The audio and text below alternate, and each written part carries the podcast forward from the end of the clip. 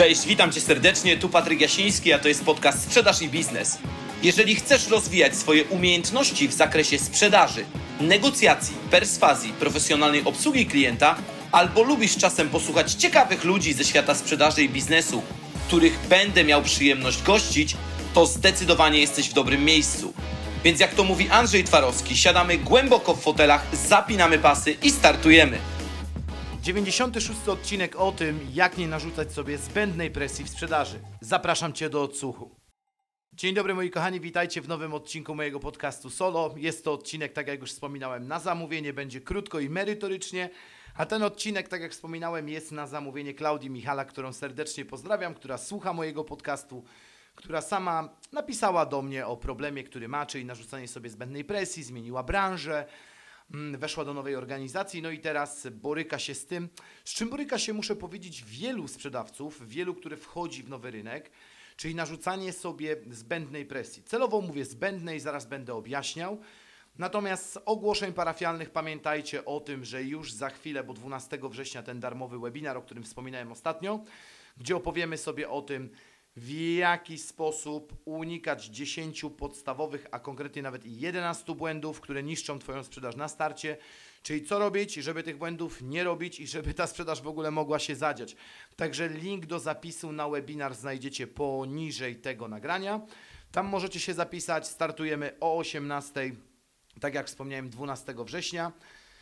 A lecąc już konkretnie z tym odcinkiem, bo słuchajcie, to jest generalnie problem, który ja widziałem już wielokrotnie, dlatego stwierdziłem, że w sumie mogę coś na ten temat powiedzieć i mogę coś nagrać. To jest takich trochę moich sugestii, no bo każdy z nas ma różny stosunek do nowego. Każdy z nas ma też różny stosunek do presji, do nakładania sobie tej presji, więc ja tutaj nie wyczaruję nic z fusów, mogę Wam podpowiedzieć kilka moich sugestii, które uważam, że warto w tej sytuacji rozważyć. Pierwsza z nich, żeby nie nakładać sobie zbędnej presji, to jest dokładnie doprecyzuj, czego i w jakim okresie oczekuje Twoja organizacja. Bo ta sytuacja dotyczy w szczególności, tak jak powiedziałem, sytuacji, gdy zmieniamy branżę albo zmieniamy firmę. I teraz ja na temat procesów onboardingu już gadał nie będę, bo już mi się nawet nie chce, ale większość, które z nich widzę, robione są źle. Ja nie przez przypadek pisałem książkę Zaprojektuj swoją sprzedaż, gdzie piszę właśnie o tym, kiedy skalować sprzedaż, jak ją skalować i jak powinien wyglądać dobrze robiony onboarding sprzedawcy.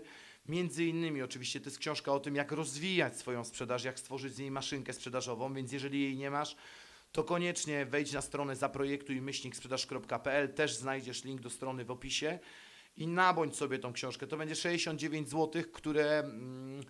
Uważam, że chyba nic tak mocno Ci się nie zwróci. Zresztą poczytajcie sobie, co ludzie w ogóle piszą o tej książce, jak ona odmieniła ich sprzedaż. I to jest jeden z podstawowych problemów, czyli niejasno sprecyzowane oczekiwania organizacji na początku, albo z drugiej strony wyimaginowane oczekiwania organizacji. Ja nigdy nie przestanę o tym trąbić, jak dużo organizacji nakłada nierealne targety, nierealne plany, nierealne w ogóle...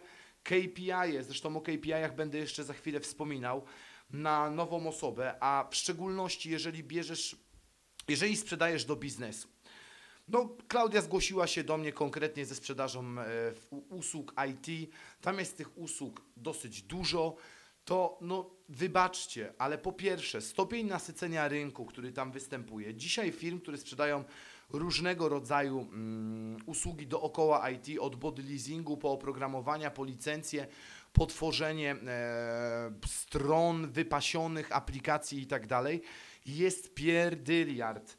I teraz znaleźć na tym rynku klientów dla siebie paradoksalnie nie jest tak łatwo, a dodatkowo jeżeli tych klientów poszukujesz z zimnego rynku, to na dzień dobry nastaw się na to, że to będzie proces. My w naszej marce Dealmakers, gdzie ci, którzy z Was nie wiedzą, co my tam robimy, no to tak bardzo, bardzo dużym skrócie przejmujemy sprzedaż firm i prowadzimy ją dla rzetelnych przedsiębiorców. Jeżeli ktoś chciałby zobaczyć, czy nasza usługa w ogóle jest dla niego, dlatego że nasz model biznesowy musi opierać się na sytuacji win-win i wiem, że gadałem już o tym, że to jest przereklamowane, ale my staraliśmy się robić wszystko, żeby dwie strony były zadowolone. Mamy czasami takie zapytania i mamy też z rynku IT. Teraz w naszym takim procesie wprowadzania klienta jest między innymi pytanie do klienta: mój drogi kliencie, a jakiego Ty efektu oczekujesz od nas? I pamiętam jak dzisiaj, jak jedna z kobiet, gdzie jej firma, to była jakaś z branży IT, ale na ten moment oni nie mieli nawet strony internetowej, bo sprzedawali wszystko z poleceń, z targów, z rekomendacji, powiedziała mi tak nierealne oczekiwania sprzedażowe od pierwszego miesiąca, że ja z góry wiedziałem, że z tej mąki chleba nie będzie, a konkretnie nie będzie tutaj dobrej współpracy. Więc określ, czego dokładnie oczekuje od Ciebie organizacja, bo wielokrotnie jest tak, że kiedy już decydujemy się na współpracę z daną firmą, to ta firma na dzień dobry nam rzuca oczekiwania, które nigdy nie będą dla nas realne. Więc drugie, co trzeba zrobić, żeby tą presję z siebie wyrzucać, to jest, jeśli plany są realne, to ustalaj małe kroki milowe. Będę o tym jeszcze za chwilę gadał. Ale ustalaj sobie malutkie kroczki milowe, które doprowadzą Ciebie do sprzedaży. Czyli dla przykładu, jeżeli znasz wskaźniki sprzedaży Twojej organizacji, jeżeli wiesz mniej więcej, jaka jest konwersja, przykładowo z wysłanych ofert do klientów, jaki jest średni czas pozyskania klienta. Słuchajcie, ja o tym wszystkim pisałem w Zaprojektuj swoją sprzedaż, tak nawiasem mówiąc. To mniej więcej jesteś w stanie nakreślić sobie małe kroki milowe, czyli dla przykładu w pierwszym miesiącu muszę wprowadzić do lejka sprzedaży minimum 10 klientów, z czego minimum 4 musi ze mną do końca miesiąca przejść do etapu o zaawansowanych rozmów sprzedażowych, czyli już konkretnie negocjowania kontraktu, bo jeżeli tam średnio mamy konwersję, strzelam 25%, to jest szansa, że jeden temat dowiozę, ale no też nie jest to gwarant. Dlatego, tak jak wspomniałem, ustalaj sobie małe kroki milowe, którymi dojdziesz do oczekiwanego przez Ciebie efektu. Kolejne to ustalaj plan rozwoju i mierniki, którymi je zmierzysz, zweryfikujesz. Czyli ustal sobie jasno swój plan rozwoju, bo dużo osób ma problem z tym, że nie ustala żadnego planu rozwoju, ba, oczekuje od organizacji, że ta organizacja im to wszystko da. Czyli organizacja musi mi dać wszystko, bo jeżeli organizacja mi tego nie da, to ja nie będę robił czegoś. No i to jest takie dosyć popularne podejście na rynku, natomiast wrócę do rozmowy, którą miałem w tym cyklu rozmów z najlepszymi sprzedawcami, gdzie padło to pamiętne zdanie, że najlepsi sprzedawcy dbają o rozwój sami. I chociażby samo to, Klaudia, że Ty już sięgasz do mojego podcastu, że sięgasz do tej wiedzy, to, że jesteście w tym miejscu, w którym jesteście. Czyli chcecie słuchać mnie, mimo że czasami się nie chce, mimo że czasami, wiecie, czasami ja mogę coś pierdzielnąć głupiego w odcinku, co może Was zniechęcić. Mało tego, mogę nagrać kiepski odcinek, bo akurat miałem kiepski dzień. Po prostu no, odcinek mi nie wyszedł. Zawiodłem Was w pewien sposób, ale samo to, że chcecie to robić, już pokazuje, że jesteście o krok do przodu przed innymi osobami w Waszej organizacji. Czyli ustal sobie jakiś plan rozwoju swój, gdzie konkretnie chcesz być. Dla przykładu, po pierwszym miesiącu chciałbym a. samodzielnie tworzyć oferty do klientów, b. samodzielnie prowadzić klientów w procesie sprzedaży, c. już po części prowadzić chociażby negocjowanie kontraktów z klientami, bo dzisiaj robię to z moim przełożonym. Czwarte to ustal KPA zamiast KPI. Znowu kłania się Zaprojektuj swoją sprzedaż, że firmy rzucają Ci KPI-e, czyli kluczowe wskaźniki efektywności, zamiast kluczowe wskaźniki aktywności, które masz wypełnić, czyli zamiast efektywność to aktywność, dlatego że sprzedaż, tak jak już wspomniałem, w szczególności w segmencie biznesowym będzie charakteryzowała się działaniami, które wykonujesz. No nie da się pozyskać klientów, w szczególności z zimnego ruchu, jeżeli nie wykonujesz aktywności, które są za Tobą, czyli dla przykładu dziennie muszę wykonać, codziennie 20 zimnych telefonów i na przykład wysłać 30 zimnych maili. I koniec, kropka. To są aktywności, które mają Ciebie później doprowadzić do sprzedaży. Piąte to jest znajdź mentora w zespole. Ciekawe, nie? Ale wiele osób nie szuka sobie mentora. Nie szuka sobie osoby, która jest dzisiaj w miejscu, w którym ja chcę być, ba, bardzo ważne i jest otwarta, żeby dzielić się ze mną doświadczeniem, bo znowu w świecie sprzedaży utarło się tak, że najlepszych sprzedawców się gloryfikuje, traktuje się trochę ich metody jak święte grale, a mało tego, w niektórych firmach widziałem, że te osoby nie chcą dzielić się wiedzą, no bo już nie będą najlepsze, bo ktoś może je przeskoczyć i tak dalej. Znajdź osobę, która generuje wyniki i która bardzo chętnie Ciebie pokieruje. Kolejne to wyznaczaj sobie małe nagrody, czyli jeżeli wyznaczasz sobie aktywności, które masz robić, to nagródź się w drobny sposób.